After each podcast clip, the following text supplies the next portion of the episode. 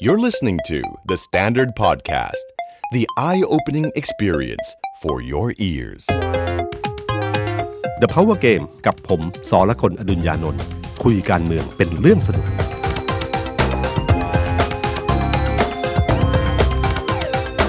สวัสดีครับผมสอละคนอดุญญานนท์ สวัสดีครับ ผมเอกธนกรวงปัญญา คอนเทนต์ครีเอเตอร์การเมืองของ The Standard ครับ สวัสดีคุณผู้ฟังแล้วก็สวัสดีพี่ตุ้มครับ ครับ สวัสดีครับ ครับผมวันพรุ่งนี้ก็จะมีม็อบอีกนะครับพี่ตุ้ม เป็นม็อบนักเรียนเด็ก แต่วันนี้จะไหว้พระจันทร์ ๆ แต่วันนี้จะไหว้พระจันทร์ ครับ แล้วก็มีหลายคนกำลังจะไปไหว้พระจันทร์อยู่ด้วยครับวันนี้เดี๋ยวต้องรอติดตามข่าวครับ แต่พรุ่งนี้ก็เริ่มม็อบนักเรียนอีกแล้วใช่ไหม พรุ่งนี้กลับมาอีกครั้งหนึ่งครับพี่ตุ้มหลังจากที่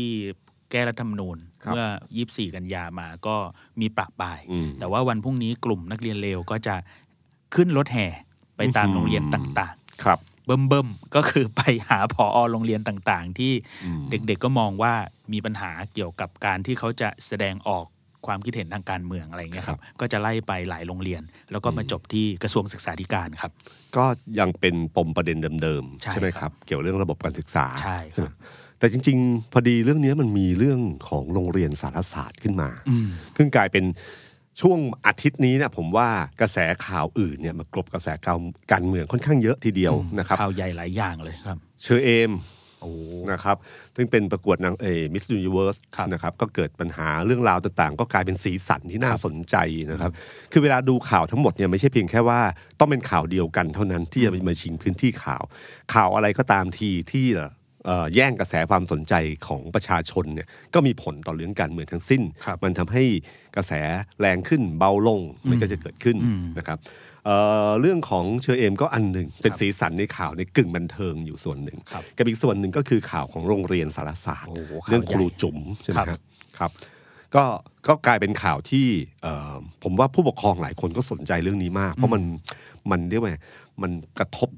ความรู้สึก ครับ คนที่มีลูกทุกคนเนี่ยเห็นภาพแล้วจะรู้สึกมากนะครับ แล้วก็เป็นโรงเรียนที่จ่ายค่าเทอมสูงมาก โอ้โห แล้วก็กลายเป็นว่าเจ้าของโรงเรียนเนี่ยเป็นคนที่มาทำให้ไฟมันแรงขึ้น ครับ เมื่อมาพูดให้สัมภาษณ์สองรายการเนี้ก็กลายเป็นเรื่องราวใหญ่โตขึ้นมานะครับ ก็ทำให้เกิดวีรสตรีขึ้นมาคนหนึ่ง ครับ ที่จะหลังจากที่เป็นรัฐมนตรีที่โลกลืม อ๋อนมาาน กลายเป็นรัฐมนตรีที่ตอนนี้ได้ใจผู้ปกครองแล้วก็เราเห็นหน้าข่าวกันอยู่บ่อยก็คือ คุณกนกวันวิลาวันครับ หรือเรียกกันว่าครูโอะครับครูโอะพอดีเป็นรัฐมนตรีช่วยที่กำกับดูแลเกี่ยวกับการศึกษาของภาคเอกชน อืม ก็เลยทำให้ครูโอะเนี่ยต้องแอคชั่น อืม ออกมาโอ้โหเรียกว่าแบบโกรธมากครับ พี่ตุ้มต้องบอกว่า ผมนั่งดูเวลา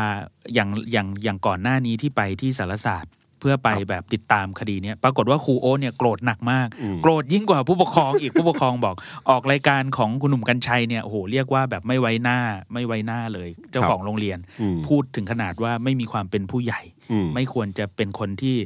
ทำเรื่องการศึกษา อืม อะไรอย่างเงี้ยครับก็เป็นข้อเท็จจริงที่ออกทางทีวี คือเจ้าของโรงเรียนเนี่ยผมพอผมฟังแล้วผมรู้สึกอันหนึ่งผมนึกถึงใครรู้ไหมฮะ ครับ ผมนึกถึงวุฒิสมาชิก บางทีการเข้าใจเอ่อโลกแบบใหม่ อืๆมที่เกิดขึ้นมาเนี่ยบางทีต้องใช้เวลา ครับ และต้องใช้แบบเอ่อการรับฟังค่อนข้างเยอะบางทีท่าทีที่ออกมาผมนึกถึงตอนประชุมแก้ไขรัฐธรรมนูญที่ผ่านมาเลย มันผงิดขึ้นมาอยู่อยู่ดีมันก็ลอยขึ้นมาเฉยๆนะครับ ครับ ไม่รู้ว่าเป็นยังไงเอ่อก่อนจะคุยเรื่องการเมืองแจ้งนิดนึงนะครับพอดีผมอาจจะต้องติดภารกิจเข้าถ้ำเขียน ต้นเขียนหนังสือนะครับก็อาจจะจัดอีกสักสองครั้งนะครับ บอกก่อนนะครับ บอกก่อนล่วงหน้านิดนึงนะก่อนก่อนจะพักซีซั่นนะครับเอิ่มท่าทีของสังเกตไหมครับว่าการเมืองในช่วงอาทิตย์เนี้ย ผมรู้สึกว่าเรื่องม็อบเนี่ยเบาลงนะม็อบเด็กนักเรียนก็คือส่วนหนึ่งของเรื่องระบบการศึกษา ครับ แต่พอม็อบถึงของกลุ่มของเยาวชนปลดแอก อืม หรือกลุ่มของ เพนกวิน เพนกวินธรรมศาสตร์เนี่ยนะค ธร รับ รมศาสตร์และการชุมนุม ครับ ก็ค่อนข้างจะเบาลง ครับ ครับ ในความรู้สึกเรานะ จากกระแสข่าวสารที่เข้ามา ผมไม่รู้ว่ามันมีกระบวนการอะไรมากกว่านี้หรือเปล่า ครับ เพราะว่าเขาจะนัดชุมนุมวันที่ 14 ตุลาคม ใช่ ไหมครับ คือ 14 ตุลาคมเนี่ยเป็นการประกาศกันตอนที่เอ่อมีม็อบใหญ่ที่สนามหลวงก็คือ 19 20 แล้ว 14 เนี่ยเป็นการประกาศเรื่องการนัดหยุดงาน อืม หรือการแบบเหมือนกับสไตร์แล้วก็กลายเป็นว่าหลังจากที่มีเรื่องของการแก้ไขรัฐธรรมนูญเมื่อวันที่ 24 ครับ อันทนายอานนท์ก็พูดขึ้นมาว่า ช่วงกลางเดือนตุลา อืมอืม น่าจะมีม็อบใหญ่ ม็อบ อืม แบบเบิ่มๆ แล้วก็อาจจะค้างคืน ครับ ไม้ไม้พานุพงศ์ก็พูดว่าอาจจะเจ็ดวันเจ็ดคืน อะไรอย่างเงี้ยครับ ในส่วนรายละเอียดเนี่ยดูเหมือนยังจะไม่ค่อยลงตัว แต่ว่าที่ชัดเจนก็คือว่ากลางเดือน คนก็มองกันว่า 14 ตุลาเนี่ยแหละ น่าจะเป็นวาระที่เหมาะสม ใช่ใช่ครั แต่ บ 14 ตุลาเนี่ยจะมีปัญหาอยู่นิดหนึ่งคือไม่ใช่วันเสาร์อาทิตย์ ครับ มันเป็นวันพุธ อืม ถ้าผมจำไม่ผิด ครับ นะครับเอ่อวันพุธที่ 14 ตุลาคมเนี่ยนะครับมันกลายเป็นวันถ้าเป็นวันธรรมดาเนี่ย อืม การจะมาร่วมตั้งแต่ช่วงบ่ายๆหรือช่วงอะไรพวกเนี้ยจะยากนิดหนึ่ง ครับ นะครับเอ่อข้อเรียกร้องรณรงค์ให้หยุดงาน ผมก็ไม่แน่ใจว่าได้รับการตอบรับดีแค่ไหนนะค ครั รับบ เพราะว่าถ้าเป็นคนทำงานนะครับเป็นพนักงานประจำจะรู้ว่าเอ่อช่วงเวลาที่ผ่านมาเนี่ยตอนเนี้ยวิกฤตเศรษฐกิจหนึ่ง ครับ สองคือหยุดวันหยุดเนี่ยมันเยอะมาก ครับ นะครับ เจ้านายหรือเจ้าของกิจการไม่ค่อยพอใจนัก รู้สึกว่าจะหยุดให้ไปเที่ยวเนี่ยมันมันไกลอยู่เหมือน เนี่ย กัน พฤศจิ นะครั กาก็มีวันหยุดพิเศษธันวาก็มีวันหยุดพิเศษอีก บแล้วถ้าคุณมาหยุดงานเพื่อประท้วงเรื่องนี้ขึ้นมาเนี่ยครับเอ่อถ้าเราผมนึกถึงว่าถ้าผมเป็นพนักงานประจำนะครับ ผมว่าเจ้านายคงไม่ค่อยคงคงเหล่ๆอยู่เหมือนกัน นะครับ ว่าถ้าทำเรื่องนี้ขึ้นมา ครับ ฉะนันผมว่าตรงเนี้ยไม่ใช่เรื่องง่ายนะครับ อืม เพราะว่าวันนี้เนี่ยภาวะเศรษฐกิจแบบนี้เนี่ยสถานการณ์ของเอ่อสถานภาพ ครับ ในการเป็นพนักงานประจำเนี่ยก็อ่อนไหวอยู่นะหลายองค์กรก็มีแบบลดคนมีแรงต่างเนี่ย ใช่ใช่ เราไม่ควรอยู่ในรังสีหรือเรดาร์ของหัวหน้าว่าเป็นอยู่กลุ่มในที่หยุดงานบ่อย ครับ ๆ ซึ่งเรื่องเนี้ยผมว่าจะค่อนข้างยากนิดนึงบางทีข้อเรียกร้องหรือการการรณรงค์ของกลุ่มกลุ่มนักศึกษานะครับ ที่อย่างเช่นเรื่องของการเอ่อปิดบัญชีแบง ครั ก์ บ ไทยพาณิชย์อะไรอย่างเงี้ยครับ ซึ่งประเด็นนี้นี่จริง ๆ แล้วเนี่ยถ้าคนอยู่ในแวดวงการเงินจะรู้เลยว่าผลกระทบต่ำมาก ครับ เพราะว่าคนที่มีบัญชีใหญ่ ๆ นะครับ คือคน90%อ่ะถ้าตัวเลขคร่าวๆนะ90%ของเงินฝากทั้งหมดเนี่ยอยู่ในคน 10% อืม มันเหมือนที่ดินนะครับ ครั90%บเนี่ยอยู่ในเงิน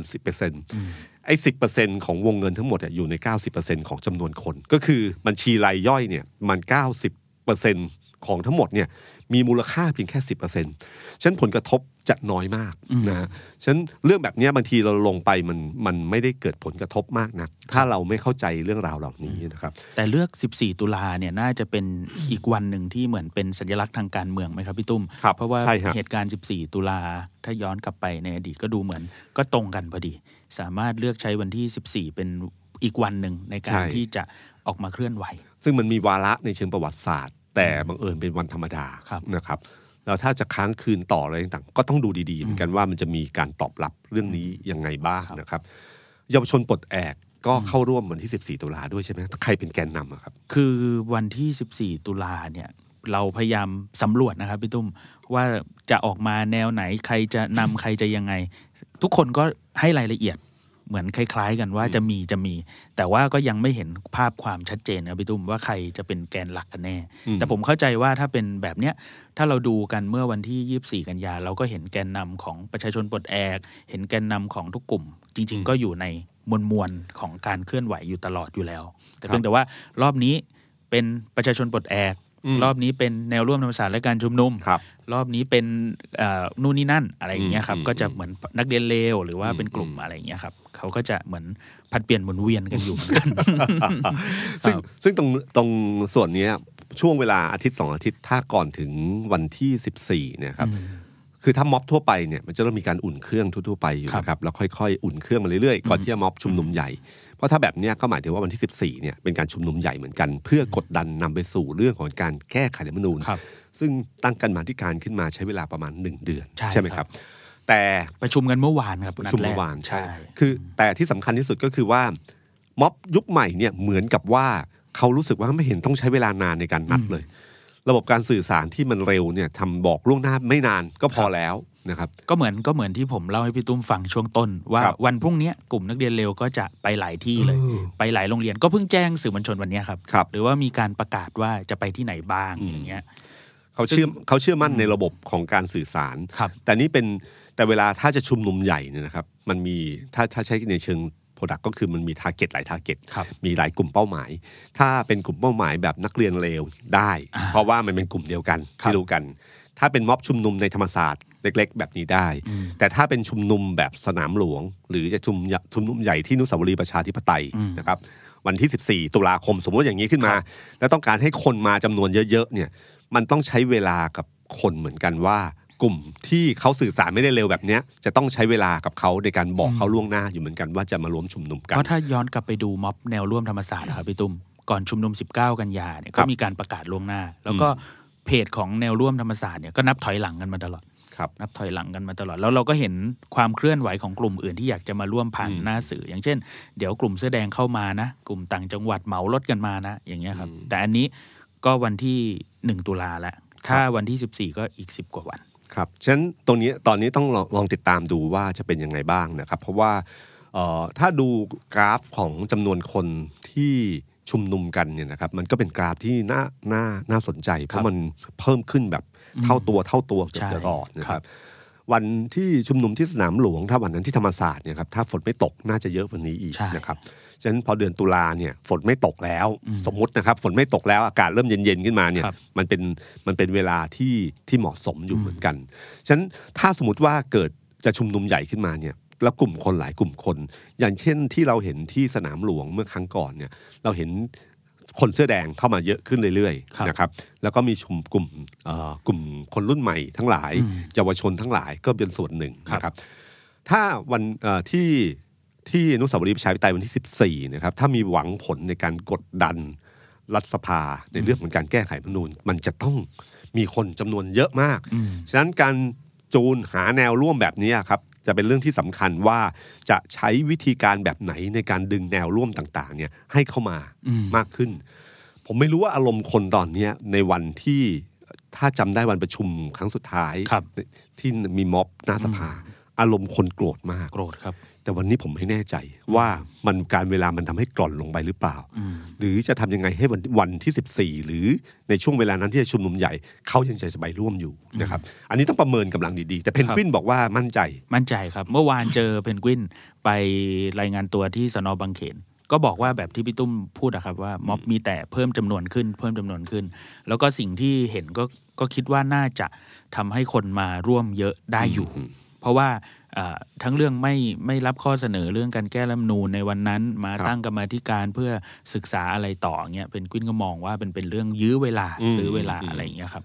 ซึ่งก็ถูก เพราะเป็นการยื้ออย่างชัดเจนมากที่สุด ใช่ นะครับ ใช่ แล้วก็ไม่ได้เกรงใจเลย อืม ในความรู้สึกของคนเอ่อพรรคร่วมรัฐบาลที่เคยคิดว่า เออ จะมีแนวร่ว ครั ม บ คิดแบบเดียวกับฝ่ายค้านหรือกับคนส่วนใหญ่ ก็ปรากฏว่าไม่ใช่ อืม ก็ใช้เกมนี้จับมือกับวุฒิแล้ว ครั ก็ บ ยื้อเวลาไปอีกหนึ่งเดือน อืม แต่ที่ท่าทีที่น่าสนใจก็คือท่าทีของนายกอะ อืม นายกเมื่อวันก่อนเนี่ยมีการคุยประชุมกับหัวหน้าพักการเมือง ซึ่งเป็นพักร่วมรัฐบาล ครับ ทั้งคุณจุรินทร์คุณอนุทิน แล้วมีการส่งสัญญาณว่าสนับสนุนให้มีการแก้ไขรัฐธรรมนูญ ่าครับ เป็นท่าทีที่ออกคือไม่เป็นท่าทีไม่ได้เปิดเผยต่อสาธารณชน ครับ แต่เป็นข่าวที่ออกมาที่ชัดเจนที่สุดตั้งแต่เคยเห็นมา ว่านายกประกาศว่าจะเห็นด้วยกับการแก้ไขรัฐธรรมนูญ ครับก็คือให้รับรับหลักการทั้งสองยตติ ครับ ที่ที่เป็นเรื่องของการตั้งสสล อืม ครับ ซึ่งที่ผ่านมาเนี่ยนายกจะบอกเสมอว่าเป็นเรื่องของพรรคร่วมรัฐบาล ครับ เขาไม่เกี่ยว อืม แต่ข่าวเนี้ยเข้ามาเอง ฉะนันด้านหนึ่งเนี่ยก็คือเอ๊ะอย่างนั้นก็แปลว่าจริง ๆ แล้วจะไฟเขียวแล้วก็เดินหน้าหรือเปล่า ครับ แต่อย่าลืมนะครับมันต้องใช้เสียงวุฒิสมาชิก อืม ซึ่งท่าทีของวุฒิสมาชิกเมื่อวานเนี่ยจะมีท่าทีบอกว่าไม่สนใจท่าทีนายก ครับ เราก็ไม่รู้ว่าเกมนี้นายกออกมาเล่นเกมนี้เนี่ยถ้าหนึ่งบริสุทธิ์ใจ คิดอย่างนั้นจริง ๆ ว่าจะทำอย่างนี้การที่สองคือเป็นเกมในการที่จะทำให้ม็อบที่เกิดในกลางเดือนเนี่ยเบาลง ครับ เพราะไม่ต้องมา ผมก็ไฟเขียวให้ตั้งสสรนะ อืม อ่าก็นี่คือวิธีการหนึ่งสามเรื่องนี้จริง ๆ แล้วก็คือว่าก็ทำท่าทีเหมือนกับหนุน แต่สุดท้ายแล้วมือซ้ายก็ไปเขี่ยสวว่าสวก็คว่ำไป แต่คราวเนี้ยเขารอดแล้ว เพราะเขาบอกแล้วว่าเขาเนี่ยเอ่อเขาเนี่ยสนับสนุน ครับ ท่าทีออกมาชัดเจนว่าสนับสนุน แต่บังเอิญสวไม่เอา อืม และเขาไม่สามารถคุมควบคุมเสียงสวได้นะครับ ซึ่งเรื่องนี้จะเชื่อหรือไม่ก็แล้วแต่นะครับ แต่เพียงแต่ว่าอ่ะท่าทีมันออกมาแบบนั้น ในขณะเดียวกันก็สามารถพูดได้ด้วยซ้ำว่า เห็นไหม เขาไม่สามารถสั่งสวได้จริง อ่ ๆ ทั้งทั้งๆที่เขาบอกแล้วว่าจะหนุนเรื่องนี้ อืม นะครับ ให้ตีความแบบนี้ถ้าเป็นข้อสามเนี่ย มันเป็นบวกเลย อืม เป็นบวกกับเขาได้เลยว่าเขาสั่งสวไม่ได้ ครับ ซึ่งแม้จะคนจะไม่เชื่อก็ตามที แต่มันก็มีท่าทีที่สามารถโดนตีความในฝั่งของเขาได้ว่าเป็นแบบนี้นะครับฉะนั้นผมไม่รู้ว่าทางไหน แต่ทางหนึ่งเนี่ยมันมีถ้ามีการขยับมากๆเนี่ยอาจจะมีผลทำให้จำนวนคนที่ไม่พอใจเรื่องแก้ไขรัฐธรรมนูญเนี่ยเบาบางลงได้ ครับ แต่ขณะเดียวกันถ้ากลุ่มแกนนำเนี่ยพลิกเกมนิดหนึ่งแล้วหาแนวร่วมมากขึ้น อืม ประเด็นสำคัญของช่วงเนี้ยที่น่าเป็นห่วงก็คือว่าพอแกนนำขึ้นมาแล้วเนี่ยบางทีเอ่อสิ่งที่อยากพูดบนเวทีเนี่ย ครับ บางทีมันไม่ได้เป็นแนวร่วมวงกว้าง คือบางทีแนวร่วมวงกว้าง ก็ไม่ได้อยากฟังเรื่องเหล่านี้ ครับ หรือท่าทีแบบนี้ อืม สิ่งเหล่านี้ครับที่เวลาที่ผมเคยพูดไว้เสมอว่าไอ้คำเก่าๆ มันก็ยังใช้ได้ผลก็คือแสวงจุดร่วมสงวนจุดต่าง อืม ถ้าคุณ ถ้าเทียบกับธุรกิจแล้วกันนะครับ ถ้าคุณต้องการเจาะกลุ่มกลุ่มเป้าหมายกลุ่มเดียว คุณใช้ภาษาแบบเดียวกันกับกลุ่มเป้าหมายคุณแค่นั้นพอ ครับ แต่ถ้าคุณเล่นกับกลุ่มเป้าหมาย2อสากลุ่มเป้าหมายเนี่ยนะครับคุณจะทำยังไงให้ทุกคนยอมรับในโปรดักต์ตัวนี้ อืม ฉะนันภาษาที่ใช้เนี่ยมันจะต้องเป็นภาษากลางๆหน่อย ครับ อะไรที่คิดว่าอยากพูดบางทีก็อาจจะไม่ต้องพูดก็ได้นะครับเพื่อที่เราได้เรียกแนวร่วมไปนะครับ หรือภาษาท่าทีที่ค่อนข้างออกมารุนแรงตามวัยเนี่ยมันอาจจะไม่ทำให้อีกฝั่งหนึ่งเนี่ยจะรู้สึกว่าเอออีกฝ่ายหนึ่งกลุ่ม อายุอีกกลุ่มหนึ่ง ครับ จะรู้สึกว่าเฮ้ยอันนี้แรงเกินไปหรือเปล่า ไอ้ตรงเนี้ยที่ต้องปรับโทนนะครับ ยกเว้นอย่างเดียวคือเขาคิดว่า เอ๊ะ เคสแบบนี้เนี่ย มันซึ่งอันนี้ต้องเปิดใจให้กว้างนะครับ คนรุ่นผมหรือคนรุ่นเก่าๆเนี่ยต้องเปิดใจให้กว้างว่า บางทีทางที่เราคิดมันอาจจะไม่ไม่ถูกก็ได้ ครับ พักอนาคตใหม่เป็นตัวอย่างที่ ดี คนชอบคิดอยู่ทั้งเสมอว่าตอนเลือกตั้งครั้งที่แล้วเนี่ยพักอนาคตใหม่แรงเกินไป อืม พักอนาคตใหม่พูดในสิ่งที่อยากพูด ครับ บางทีเขาบอกว่าเอ้ยช่วงภาวะเศรษฐกิจงี้ พูดเรื่องเศรษฐกิจมั่งดีกว่า อย่าไปพูดเรื่องการเมืองเยอะเกินไป หรือการเปลี่ยนแปลงเยอะเกินไป แต่สุดท้ายแล้วเนี่ยครับผลการเลือกตั้งที่ผ่านมา ก็พอบอกได้ว่า เอ้ย ทางนี้มันก็น่าสนใจนะ ครับ มันอาจจะถูกในวะณเวลานี้ในพศนี้ก็ได้นะครับ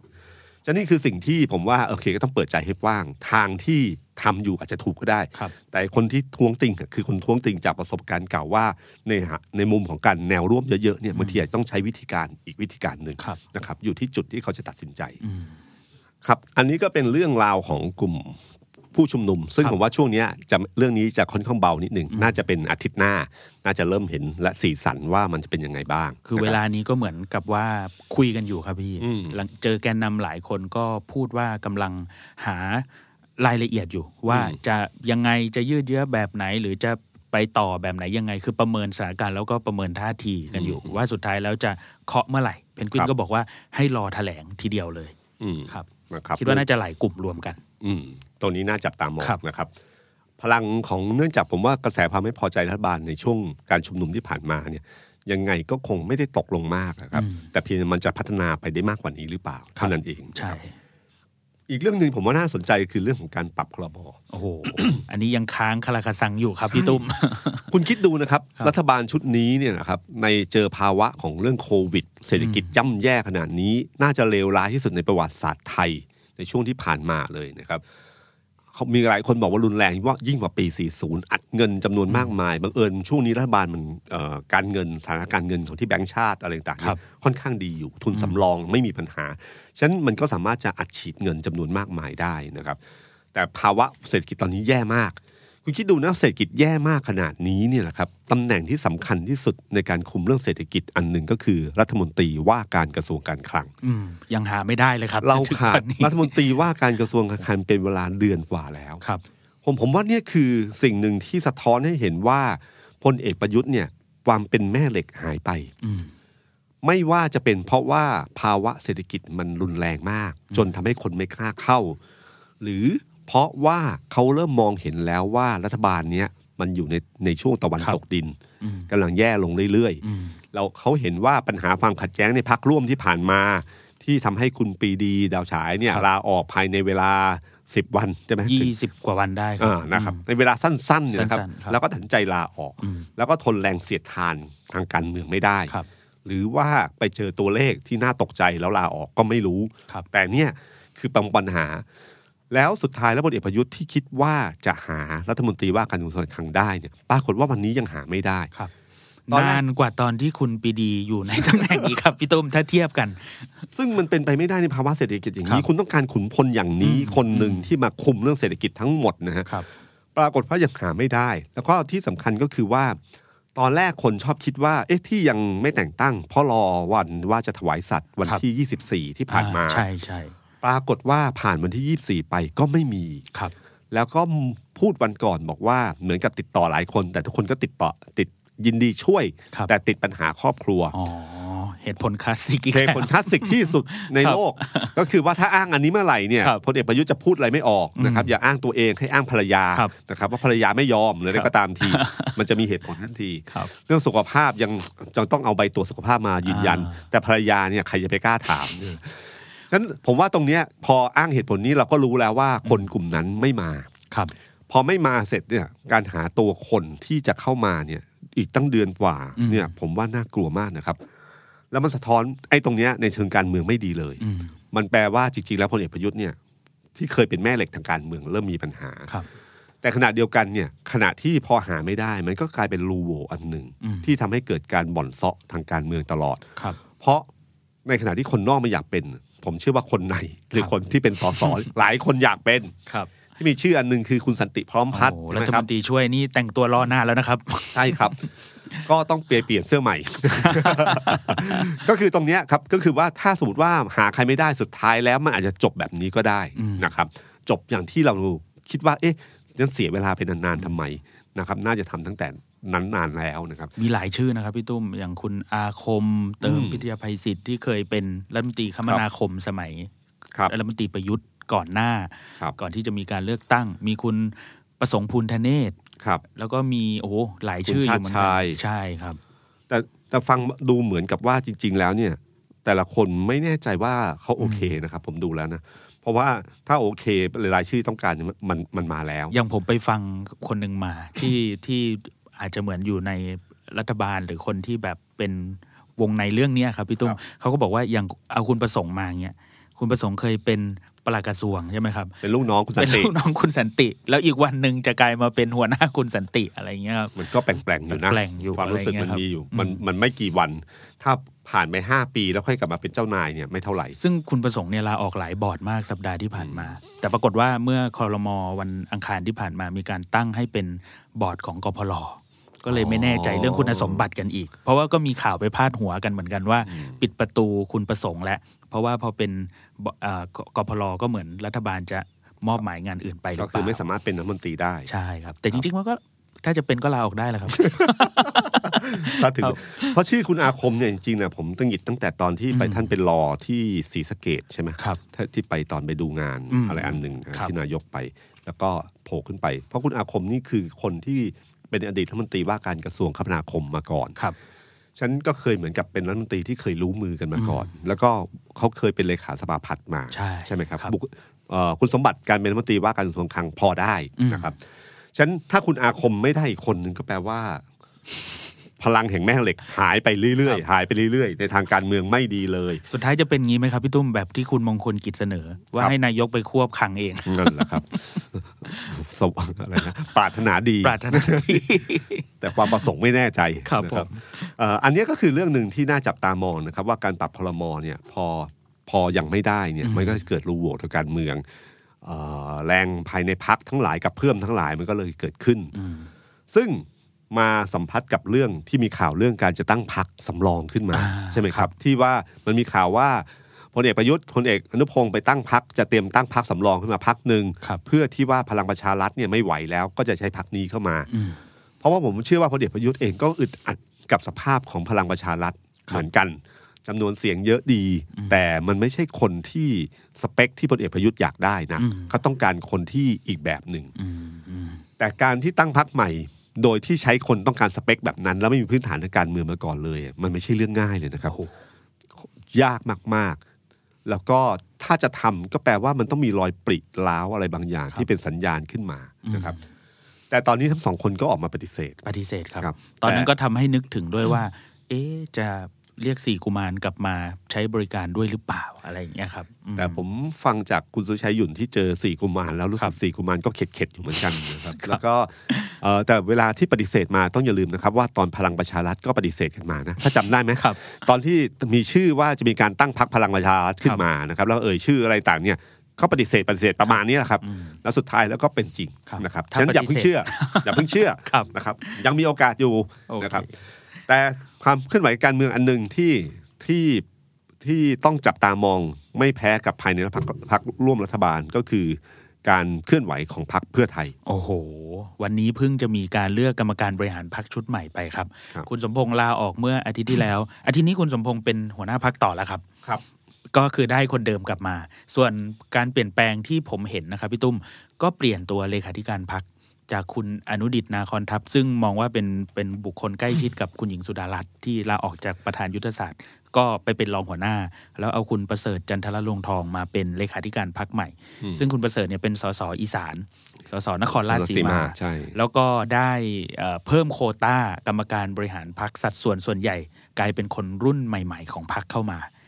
รุ่นใหม่ ๆ ของพรรคเข้ามาที่ดูเหมือนจะเออไทยรักษาชาติอะไรเดิมด้วยหรือเปล่า โดยเฉพาะโฆษกพรรคเนี่ยเปลี่ยนตัวใหม่เลย ครับ เป็นเป็นคุณอรุณี ดรหญิงเนี่ยก็เข้ามาเป็นโฆษกพรรค วันนี้มาจากไทยรักษาชาติ อ่ามาจากไทยรักษาชาติชัดเจน ส่วนคุณอนุสรณ์ที่เคยเป็นโฆษกพรรคเดิมก็ถูกดันขึ้นไปเป็นรองหัวหน้าพรรค อืมก็ถือว่าสูงขึ้น ครับผม ครับ แต่ คือ ว่ารกงานงานแต่ว่างานในหน้าสื่อก็หายไป อ๋อคือคือประเด็นที่ที่น่าสนใจก็คือว่ามันเกิดขึ้นตั้งแต่วันที่คุณหญิงสุดารัตน์ตัดสินใจลาออก ใช่ครับ ไหมครับ ครั้งนั้นก็เริ่มเห็นความเปลี่ยนแปลงที่เกิดขึ้นว่ามันมีลอกขึ้นของความเปลี่ยนแปลงภายในพักเพื่อไทยอย่างแน่นอน ครับ เพราะคุณหญิงสุดารัตน์คือหนึ่งในแคนดิเดตนายกรัฐมนตรี และก็เป็นเหมือนกับเป็นที่รู้กันเลยว่าเป็นเป็นอ่าเป็นผู้คุม อืม ทัพของเพื่อไทยในการเลือกตั้งครั้งที่ ครับ ผ่าน ผม มา แต่ครั้งนี้พอตัดสินใจลาออกขึ้นมาเนี่ย ทุกคนก็ตั้งข้อสังเกตว่ามันเกิดอะไรขึ้นในพรรคเพื่อไทยทำไมถึงลาออก พอคุณอนุดิตพ้นจากตำแหน่งเลขาธิการพรรคก็ชัดเจนขึ้น ครับ ในขณะที่คุณสมพงษ์แม้ว่าจะลาออก แต่สุดท้ายก็กลับได้มาใหม่นะครับ ก็มันมีข่าวลือออกมาว่า เอ๊ะ มันมีข่าวว่าคุณหญิงอ้ออ ม นะครับ คุณหญิงพจมานนะครับ อดีตภรรยาของคุณทักษิณชินวัตรนะครับ ก็เข้ามาดูแลพัก อืม อย่างเต็มตัวมากขึ้น อืม คือที่ผ่านมาถ้าเราถ้าย้อนอดีตไปนะครับเอ่อตั้งแต่สมัยทำธุรกิจจนถึงภัยทักพักไทยรักไทยนะครับ ตอนที่คุณทักษิณเนี่ยคุณทักษิณทำธุรกิจเนี่ยเป็นคนที่บุกไปข้างหน้า ครับ ตั้งแต่ทำธุรกิจนะวิสัยทัศน์กว้างไกลแล้วก็บุกไปข้างหน้า มีท่าทีที่ทะลุทะลวง อืม คุณหญิงอ้อเนี่ยครับเขาทำงานร่วมกัน แต่เขาอยู่หลังบ้าน เขาเป็นคนเก็บรายละเอียด ครับ นะครับ คุณหญิงอ้อเป็นคนที่เอ่อรายละเอียดเรื่องบุคคลดีมาก เรื่องคนต่าง อืม ๆ เข้าใจจำวันเกิดวันอะไรต่างๆ ของลูกน้องได้ดี ผูกใจคนทั้งหลายได้ดี ครับ พนักงานในบริษัทเนี่ยคุณหญิงอ้อจะผูกใจได้ดี อืม คุณทักษิณเนี่ยพอเขาเป็นคนตัวบุกใช่ไหมครับเวลาอารวาสอะไรขึ้นมามันก็จะมีกระทบกระทั่ง ครับ คนเนี้ยจะคอยซับแผล อืม นี่คือบุคลิกตั้งแต่ตอนตั้งทำตำบริษัท ครับ จนมาวันที่ทำไทยทักไทยก็เช่นเดียวกัน ครับ นะครับ เดินไปข้างหน้าคนนี้คอยเก็บข้างหลัง อืม คอยคุมเกมคุมอะไรต่างๆ แล้วก็ที่สำคัญคุมเงิน อันนี้สำคัญ อันนี้ตัวจริงเสียง ครับ จริงนะครับ อืม ฉะนันพอมีข่าวเข้ามาครั้งนี้เนี่ยจริง ๆ ช่วงที่ผ่านมาเนี่ยก็เป็นมีเงาเงาๆมีกลิ่นกลิ่นๆอยู่นะครับ แต่เพียงว่าไม่ได้เปิดเผยกัน ครับ แต่ก็เป็นที่รู้กันว่าเออเขาก็ยังมีบทบาทอยู่ อืม นะครับ มีบทบาทอยู่ในพัก การเปลี่ยนตัวที่ผ่านมาของพักไทยรักไทยพลังประชาชนจนถึงเพื่อไทย ครับ เอ่อจุดตัดสินใจคือจุดการที่เอาคนใกล้ตัวส่วนใหญ่เป็นคนในเครือญาติขึ้นมา เป็นหัวหน้าพัก ครับ คุณทักษิณเนี่ยปล่อยมือครั้งหนึ่งก็คือให้คุณสมัครสุนทรเวช ครับ ซึ่งเป็นคนที่นอก อืม แล้วกลับเข้ามา แล้วก็ใช้คุณสเอ่อสมัครเนี่ยเป็นหัวหอกทะลวงฟัน ครับ สุดท้ายก็ได้เป็นนายกรัฐมนตรี อืม แต่ช่วงเวลานั้นเน่ยเป็นช่วงเวลาที่คุณทักษิณรู้สึกว่า พอคนที่เราคอนโทรลไม่ได้ทำให้เรื่องหลายเรื่องอยากขยับก็ขยับไม่ได้ ครับ นะครับ หลายเรื่องเลยที่ทำให้คุณสมัครเขาจะมีความเป็นตัวของตัวเองระดับหนึ่ง อืม พอถึงจุดหนึ่งก็เลยหักแล้วให้คุณสมชายวงศ์สวัสดิ์ขึ้น อ่า ครับ พอคุณสมชายวงศ์สวัสดิ์เสร็จปั๊บก็มาเป็นคุณยิ่งลักษณ์ชินวัตรนะครับ สังเกตนะครับว่ามันจะเป็นลักษณะที่เขารู้สึกว่ามันเป็นเครือญาติหรือเป็นอะไรเนี่ย อืม แต่พอมาเปลี่ยนมาคราวนี้เป็นคุณหญิงสุดารัตน์ ครับ นะครับ การเปลี่ยนคุณหญิงสุดารัตน์คราวนี้หลายคนก็มองว่า เอ๊ะ ตัวจริงไม่ใช่คุณสมพงษ์หรอก มีอีกคนหนึ่ง อืม ที่เป็นหมากที่คอยวางไว้ตอนท้ายๆนะครับ ว่าไม่รู้ว่าเป็นใคร ครับ นะครับ ที่จะวางไว้ตอนท้ายๆในตอนช่วงท่ามจะมีการเลือกตั้งใหม่ขึ้นมา ครับ คำถามก็คือว่าทำไมต้องเข้ามาในช่วงเวลานี้ อืม อืม ยังไงครับพี่ ผมมองว่าจริง ๆ แล้วเนี่ยมันเหมือนกับเห็นโอกาสอะไรบางอย่าง กับอันที่สองก็คือเหมือนกับว่าจะมองเห็นหรือเปล่าว่าอาจจะมีการเลือกตั้งในเวลานี้ในใกล้ๆเวลาไม่นานนี้ ครับ ฉันต้องจัดทัพใหม่ และจัดทัพที่ดีที่สุดที่สามารถดึงคนจากไทยรักษาชาติ คนที่กระจัดกระจายทั้งหลายไป มีบารมีที่พูดแล้วเชื่อว่า อันเนี้ยตัวจริงเสียงจริง ครับ ต้องไม่ใช่คุณหญิงสุดารัตน์แน่นอน อืม นะครับ ทุกคนก็รู้ว่าคุณหญิงสุดารัตน์คือเหมือนมืออาชีพที่เข้ามา ครับ แต่ไม่ใช่เท่าแก่ อืม นะครับพักบางพักเป็นพักแบบนี้ครับ อืม พักบางพักมันเป็นอย่างประชาธิปัตย์เนี่ยไม่มีเท่าอันนี้ยอมรับว่าไม่มีเท่าแก่ ครับ เป็นพักของที่มีการปักเอ่อใช้คำว่ากึ่งมืออาชีพก็ได้ ครับผม นะครับ ไม่มีผู้ถือหุ้นใหญ่ขนาดนั้น อืม แต่ทุกพักการเมืองอื่นๆเนี่ยมีผู้ถือหุ้นใหญ่ทั้งสิ้นเลยนะครับ ครับ พักชาติไทยก็ชัดเจนพัก อ่า ภูมิใจไทยก็ชัดเจน แม้แต่ทางพักก้าวไกลซึ่งพยายามจัดโครงสร้างอย่างไรก็ตามที ทุกคนก็รู้ว่าเออจริงๆอ่ะมีส่วนหนึ่งที่มันมันมีบารมีที่แบบเป็นเท่าแก่อยู่คือคุณธนาธรอยู่ แม้ว่าจะไม่ใช่รูปแบบบริหารแบบเดิมก็ตามทีนะครับเอ่อเพื่อไทยก็เช่นเดียวกัน ทุกคนก็รู้ว่าใครอ่ะตัวจริงเสียงจริง ฉะนั้นการจะระดมคนที่แตกออกจากพัก ไม่ว่าจะไปพลังประชารัฐ ไม่ว่าจะไปอยู่พักอื่น อ่า ๆ หรือไทยรักษาชาติเพื่อชาติอะไรต่างให้มารวมให้เป็นพักใหญ่ครั้งหนึ่ง กลุ่มแคร์อย่างนี้ครับ ใช่ครับ ก็ต้องใช้ตัวจริงเสียงจริง อืม พอใช้ตัวจริงเสียงจริงเนี่ยขึ้นมา มันก็มีคนคนเดียว ที่ทุกคนรู้ว่านี่คือตัวจริง ครับ นะครับเอ่อแม้ว่าจะอยู่ในเงามืดยังไงตามทีแต่คนเชื่อว่าตรงนี้มีอยู่ เช่น วัน เดียวกับ วันนี้ก็เห็นบรรยากาศอย่างนั้นนะครับพี่ตุ้ม เป็นไงครับ บรรยากาศว่าแบบคุณภูมิธรรมเวชยชัย คุณอ่าเขาเรียกอะไรดรหญิงที่มาเป็นโคศกหรือว่ากลุ่มที่เคยอยู่ไทยรักษาชาติซึ่งจริง ๆ แล้วเนี่ยก็กลับมาก่อนหน้านี้อยู่บางส่วน ครับ แต่วันนี้ดูทุกคนจะผมผมคิดว่าวันนี้เป็นภาพการประชุมใหญ่ที่คนมาเยอะมากครับพี่ตุ้ม อืม ถ้าเทียบกับหลาย ๆ ครั้งที่ผ่านมาโวอเตอร์เนี่ยถึง 413 คนนี่ไม่น้อยนะครับ รวมรวมกับสสอีสานสสภาคอื่น ๆ วันนี้มองไปเนี่ยดูเก้าอี้ไม่ว่างครับพี่ ตัวจริงเสียงจริงมา อ่าดูวัน เขา นี้ รู้เขารู้ อ่ครับ คือพวกนี้เขาเขาได้กลิ่นแล้วว่า ครับ วันเนี้ยตัวจริงเสียงจริงนะต้องแสดงตัวให้ชัด โอ้ เจ มาน มาแบบซีกตรงนี้เป็นคนรุ่นใหม่ อืม กลุ่มรุ่นใหม่เลยซีกนี้ส่วนใหญ่ก็เห็นหน้ากันก็จะเป็นคนที่เคยเปิดตัว แล้วก็ไทยรักษาชาติที่เคยไปอยู่ด้วยกัน ถัดมาหน่อยก็จะเป็นกลุ่มสสแบบโซนกลางๆ ถัดมาตรงกลางเนี่ยจะเป็นรุ่นใหญ่เลย ถัดไปอีกซ้ายมือเกับสุดถ้าหันหันหันหันหันหน้าเข้าหาเวทีนะครับ ก็จะเป็นคุณสนอเทียนทองเป็นป๋าเป็นคนที่มีอาวุโสมากๆหน่อย ครับ ครับ ก็ผมว่าตรงเนี้ยคนเอ่อคนรู้รู้ว่าอะไรคืออะไร แล้วก็มา คุณเฉลิมก็ แสดงตัว มานะครับ คุณเฉลิมก็มา แล้วก็เอ่อถ้าวันก่อนผมฟังหมอเรียบอะฮะ ครับ คุณนายแพทย์สุรพงศ์สืบวงศ์ลี ให้สัมภาษณ์คุณดนัย ครับ นะครับเขาก็ถามประเด็นนี้ว่าจะกลับมาหรือเปล่า อืม เอ่อหมอเลียบก็บอกว่าถ้าเอ่อถ้าคุณหญิงอ้อบอกว่าจะเป็นไงบอกคุณหญิงอ้อไม่คุยกับผมหรอกครับอะไรเงี้ยนะครับ แต่ถ้าสมมติว่าอย่างเพื่อนผมคุณภูมิธรรมบอกว่าให้ไปช่วยอย่างเงี้ย อ๋อ อ่าครับ ก็เพื่อนให้ไปช่วยแล้ว ครับ เอ่อให้ความเห็นก็จะไปช่วยเพื่อน อืม ก็ก็อย่างนี้ยแหละครับ คือคือทั้งหมด เพื่อนชวนเพื่อนชวน เพื่อนชวนไม่ คบ เกี่ยวกันนะครับ ปฏิเสธไม่ได้ ซึ่งซึ่งผมว่าตรงเนี้ยมันจะเห็นชัดเจนพอแบบนี้เนี่ยในเอ่อในภาษาการเมืองหรือคนในแวดวงการเมืองเห็นแบบนี้ขึ้นมา เพื่อไทยเริ่มจะมีพลังขึ้นนะ ครับ เหมือนกับดูเหมือนกับแตกแยกกัน แต่จริงๆ พอตัวจริงเสียงจริงโดดลงมาแบบเนี้ยมันก็เหมือนกับมีอันนี้ด้วย อืม แต่ขณะเดียวกันเองเนี่ยจังหวะก้าวหลายจังหวะก้าวภาพหลายภาพที่เกิดขึ้นเนี่ยคนก็เอ๊ะมันเกิดอะไรขึ้นหรือเปล่านะครับมันจะมันหมายถึงว่าเอ๊ะกลุ่มคนรุ่นใหม่ก็ตั้งข้อสังเกตว่าอ้าวอีกแล้วเหรออ ม นะครับเอ่อจะเล่นเกมเกมเดินทางสายกายอีกแล้วเหรอสู้เต็มที่หรือเปล่าเนี่ย อืม นะจะมีกลุ่มการตั้งคำถามขึ้นมาเดี๋ยว การเวลาก็จะบอกเองว่า ครับ เป็นยังไงนะครับ และขณะเดียวกันเองก็มีข่าวว่าจริง ๆ เอง แม้แต่คุณยิ่งรักษณ์ชินวัตรเอง ครับ นะครับเขาก็มีกลุ่มของเขาอยู่ อืม ที่เพราะเป็นนายกเขาเคยมีกลุ่มของเขาอยู่แล้วนะครับ กลุ่มกลุ่มนี้ก็เริ่มจะกลับมาอีกรอบหนึ่งเหมือนกัน อืม มันเหมือนการผนึกกำลังกันสองคนนะค ค รั รับ บ ก็คือทางคุณหญิงอ้อ แล้วก็คุณคุณเยาเอ่อคุณยิ่งรักษณ์ ครับ ชินวัตรนะครับ ที่ร่วมกัน อืม คิดเล่นๆว่าจริง ๆ แล้วถ้าคุณสุดารัตน์เข้ามาร่วมด้วยอีกคนหนึ่งมันจะเป็นน้องๆเซเลบมูลเลยใช่ไหมฮะ เหมือนเป็นกลุ่มแบบเซเลอร์มูนที่แบบรวมพลังกันเพื่อที่จะมาเอ่อต่อสู้อะไรบางอย่าง ครับ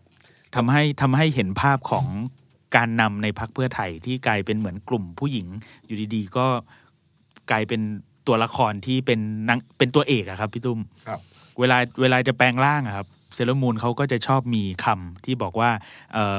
เอ่อตัวแทนแห่งดวงจันทร์ ครับ จะลงทันแกเอง อ๋ออ อะไรอย่างเงี้ยครับ ในฐานะตัวแทนแห่งดวงจันทร์ ฉันจะลงทันแกเอง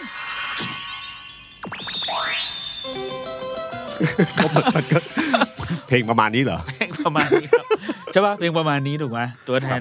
ตัวแทนแห่งดวงจันทร์จะลงทันแก กัน เอ เอง งครับ อันนี้ก็คือเอ่อถ้าสมมติว่ารวมกันจริงๆเนยครับ ก็คงแบบลงทันจันทร์โอชานะครับ ก็เกินเหมือนกับสามพลังแล้วรวมกัน แต่ในโลกแห่งความเป็นจริงของการเมืองเราไม่แน่ใจว่าจริง ๆ แล้วเนี่ยมันเป็นรูปแบบไหนนะครับ เพราะว่าคุณสดารัตน์เองผมก็ไม่แน่ใจว่าเอ่อผมไม่แน่ใจว่าจะลงเล่นสนามใหญ่ หรือจะเล่นสนามเล็กหรือเปล่า หรือหาจุดตำแหน่งยังไงบ้าง แต่จริง ๆ เองก็แสดงสปิริตว่าวันนี้ก็เข้ามาร่วมในการประชุมพักใช่ไหมค วั รับ นนี้มาครับอืม ซึ่งผมว่าภาพแบบเนี้ยดูดี อืม บางทีอาจจะมีความเข้าใจบางอย่างว่า อ๋อที่เขาที่ที่ผู้ใหญ่เข้ามาครั้งนี้อ่ะมันมีเหตุผลบางเหตุผล ซึ่งเป็นเหตุผลที่ใช้ใช้สามัญสำนึก หรือใช้ความรู้สึกของความเป็นมนุษย์ คือคือใช้ความรู้สึกของเออคนที่เป็นแม่คนที่เป็นสามีภรรยากัน ก็คงจะพอเข้าใจได้ว่าเอ้ยเรื่องแบบเนี้ยมันบางอย่างนะมันทำให้ทำให้ต้องเข้ามาแล้วต้องขอให้เสียสละออกไปนะครับ ถ้ามันเกิดความรู้สึกนี้เมื่อไหร่เนี่ย พลังแห่งการร่วมเนี่ยมันจะเกิดขึ้นได้ เพราะอย่าลืมนะครับว่าตั้งแต่ไทยรักไทยพลังประชาชนหรือเพื่อไทยเนย ค ค รั รับ บเอ่อช่วงแรกๆเนี่ยมันก็ไม่ได้เป็นการกลุ่มกลุ่มเดียว มันก็เป็นกลุ่มใหญ่ๆหลายกลุ่ม ซึ่งกลุ่มใหญ่ๆหลายกลุ่มก็ไม่ได้เป็นหนึ่งเดียวกัน ครับ แต่มันมีระยะระยะห่างที่เหมาะสม แล้วมีคนคนหนึ่งสามารถคอนโทรลทุกกลุ่มได้ และให้ทุกกลุ่มยอมรับได้ มีตัวเอ่อมีทีเด็ดที่ขาดที่จัดการได้ แต่มันก็ไม่ได้หมายถึงว่าทุกคนเป็นหนึ่งเดียวกัน อืม คล้ายๆ กับพลังประชารัฐตอนนี้แหละครับ ที่เราเห็นว่ามีเป็นกลุ่มเป็นก้อน แล้วมันมีทะเลาะกันบ้างรักกันบ้างรวมตัวกันบ้างนะครับ นี่คือการเมืองในช่วงเวลาที่ผ่านมาในหนึ่งสัปดาห์ ซึ่งเรื่องม็อบเริ่มเบาลง แต่การเมืองในรัฐสภาหรือในพรรคการเมืองเริ่มแรงขึ้น ครับ แต่ทั้งหมดมันไม่ได้แยกส่วนมันคือหนึ่งเดียวกันนะครับ วันที่ 14 สมมุติว่าชุมนุมใหญ่วันที่ 14 เราคงจะเห็นมิติของการเมืองนอกสภาอีกครั้งหนึ่ง และมันจะมีผลต่อเนื่องไปถึงการแก้ไขรัฐธรรมนูญว่าจะออกมาเป็นอย่างไร นี่คือเรื่องราวที่ต้องติดตามกันต่อไป สวัสดีครับ The Standard Podcast เปิดหูเปิดตา เปิดใจ เปิดโลก